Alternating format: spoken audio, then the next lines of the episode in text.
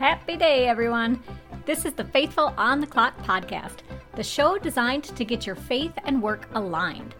I'm your host, Wanda Thibodeaux, and today we are talking about employee monitoring. The waters here are pretty murky, so let's clear up what you can and can't do and how to go about monitoring in a way that does not stink. Let's get to it. To start us off today, I want to point out that there are really two main issues that make employee monitoring difficult. The first issue is employee privacy. So, on the employee side, you probably don't want your boss seeing your private emails or listening in on conversations remotely after hours. So, this really ties to the ideas of independence and autonomy. The idea that people like to feel like they have a right to control how much people do or do not know. And you know, scripture shows us that Jesus valued privacy in the same way. Luke 5, verse 16 says he often withdrew to lonely places to pray. He didn't make a spectacle of it because he wanted that to be an intimate time just between him and God. And there are a couple of examples, like the story of him healing the leper in Matthew 1, verses 40 through 45, that show it was important for Jesus to be able to keep his miracles private at the beginning of his ministry because even though things like physical healing mattered to him, his bigger job was to make sure that people heard the good news. The second issue is the employer's responsibility to protect their assets. Now, the Bible is clear that we're not supposed to covet money. But there are plenty of scriptures that talk about managing money in such a way that you don't run into trouble. For example, Proverbs 24, verses 30 through 34, talk about the vineyard of a lazy man and how if you don't tend to what you have, poverty will come on you like a robber. We get more advice in Ecclesiastes 11, verses 1 through 6, about investing and being properly prepared. But the assets employers protect, that can be both physical or intellectual stuff, okay? So, for example, if they issue you a company phone, that's their property, and they're going to want to know where that is. Or maybe you have a company laptop that has the design files for a new product on it, and the company needs to make sure that those files don't get into competitor hands. Another one that a lot of people are familiar with is when a company uses software to log stuff like how long you're logged in, keystrokes, or website histories to make sure that you are productive and aren't doing personal things on company time. So, in that case, they're protecting not only the basic money that they pay you, but also the potential value of being able to work as efficiently as possible. Because the idea is if you can focus, you might just finish more or come up with more ideas. And so, the main concept that I want to drive home when we talk about employee monitoring is that those two sides are always going to be a little bit at war. And you have to balance them if you are going to monitor your employees well. Now, here's the deal Every location has its own interpretation of where this balance is going to be. That is a cultural thing. And so, for example, in the European Union, it is my understanding that you as a company have to give your employees notice if you plan to monitor them online. They put a little bit more weight on the privacy side. Now, in the United States, where I am, we do not have a federal law like that that would require employers to let employees have notice. We have different regulations even from state to state. But we do have the Electronic Communications Privacy Act, or ECPA, and that has a big exception in it that essentially allows companies to monitor as long as they can make a legitimate business case for doing so.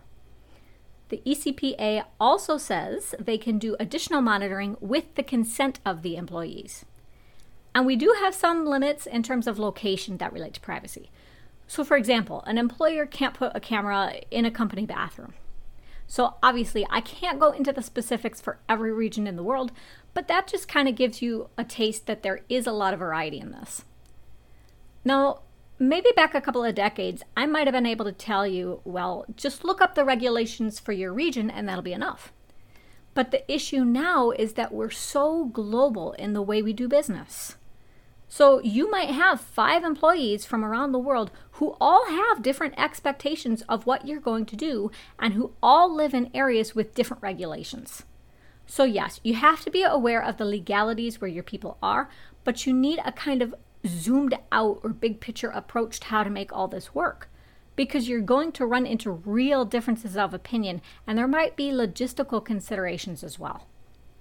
Now, if you zoom out enough, I think what you will find is that this is really a matter of deciding whether the employees feel respected and heard. And I think nothing feels more disrespectful or silencing than when you take away somebody's choice. Because if you don't have choice, it feels disempowering. And that can feel really unsafe and stressful. So, with that in mind, a survey by Detect Systems found that 77% of workers would be less concerned with employee monitoring if the employer just told them about the monitoring up front.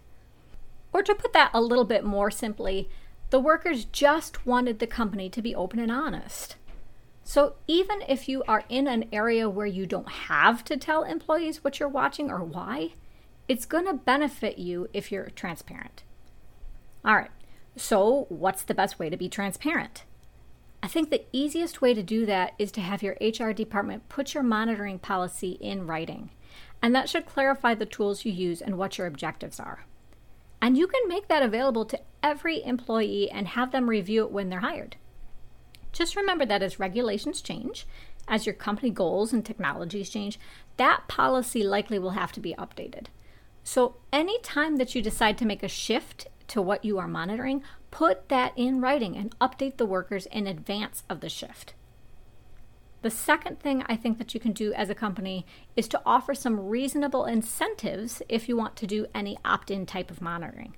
You know, really try to make it worth the workers' while to be giving you that information because you're benefiting from the extra data you're collecting. And it's not really a fair trade if the employees don't get anything back. And finally, there's an old leadership rule that you don't ask somebody to do something that you wouldn't be willing to do yourself. So, whenever you are thinking about monitoring something, just stop and ask yourself would I be okay sharing that same information or access? And just understand that if you are feeling uncomfortable with it, there are probably other people on your team who would too. And you know, if you're really unsure of what employee opinions are on the certain monitoring tool or strategy, just be upfront and ask. You know, do a survey or have some discussions around the water cooler. Put out some feelers to just confirm what your gut instinct might be telling you. So let's switch to the employee side for a second. I think it is absolutely critical that you realize that you have some authority to hold your employer accountable for what they are doing. So, for example, if you notice you're being monitored and your teammate isn't, go to your supervisor and ask what the rationale is. Ask that they apply what they are doing in a fair way. If there's an obvious violation, don't just stick your head in the sand and assume, um, you know, that you've got to deal with it because that's life. No, you go file that complaint with HR. You go find out if it's happening anywhere else. And if you have to, maybe you file a formal lawsuit. But let's just back up for just a minute. I want you to realize that you can have some say in developing the employee monitoring too. So, for instance, Maybe your company says, okay, there's just no way we can avoid a keylogger. Maybe you, as the employee, have to kind of eat that. But you can take initiative to do the product research or to educate your team about that tool to reduce conflict. Because remember, people generally tend to be scared of what they don't know or understand. You can go to your leadership and say, you know, I've got some concerns about some bugs in that software you were looking at. Can we set up a time to discuss those? So, you want to try to let leadership know where you're coming from individually. And at the same time, because you, as part of the team, have an interest in protecting the business, you also need to be comfortable yourself a little bit to make sure that the monitoring really achieves that goal. And this really gets to what I think is the heart of this, which is the idea that everybody is actually on the same team. CEO, janitor, doesn't matter. Everybody in the company has an interest in ensuring that the business assets, including people, aren't mishandled. Everybody in the company has an interest in keeping the business out of legal trouble and building a culture where asking for the why or the how behind something is normalized. So that's my bigger message to you that when you have to figure employee monitoring out, You do not let it lapse into us versus them. You can apply that more generally to a lot of other areas outside of monitoring too, and I think it's honestly a leadership fundamental. But I want to make a quick comparison here to the story of Joseph you'll find in Genesis 37 through 50. If you're not familiar with that story, Joseph's brothers sold him into slavery. And you see in that story that there was a ton of family dysfunction, a lot of division and hard feelings. But Joseph ended up in Egypt and became very powerful. And with God's guidance, he took control of the crops in Egypt and he stored up grain there. And he had to watch people carefully and get a lot of information to do that well. But he was very clear about why he was watching what people were doing with the crops. You know, he told them that famine was on the way. And he monitors all this, he supervises it. And when famine comes, the stores of grain that Joseph had built up ended up saving everybody. But his brothers, the same ones who had sold him into slavery, they come to Egypt to buy grain. And Joseph tells them, You know, you were trying to hurt me, but God used all of this to do good. And ultimately, the brothers understand how valuable Joseph's oversight and watchfulness was, and they realize that there isn't us versus them. It's just they're the same family. So that's how I want you to think about this that good oversight ends up being very unifying. Well, I can tell you, if I am monitoring my clock properly, it's time for me to wrap this up.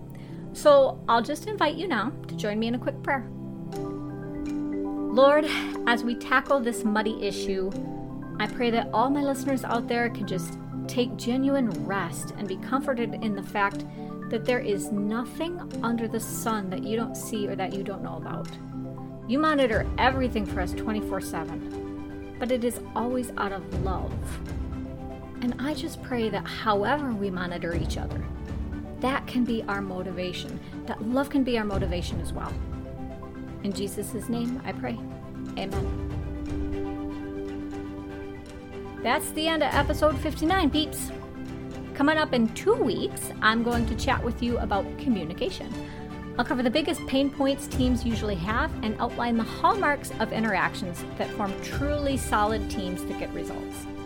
But in the meantime, help me out. Go to patreon.com forward slash faithful on the clock and sign up to support the show. There are different pricing options, so you can choose whatever fits your budget, okay? No matter what you pick, you'll get access to some awesome goodies with your sponsorship. Take care of that for me, stay safe, and as always, be blessed.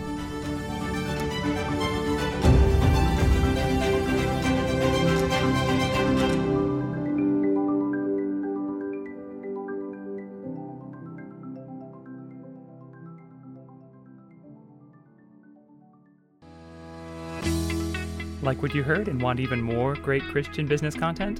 Head on over to patreon.com forward slash faithful on the clock to become a supporting member for the show. You'll get access to options like early episode access, bonus episodes, videos, Bible studies, curated articles, and more in a tier plan that's right for you. Show your support for this podcast, and remember, enormous change can start with you.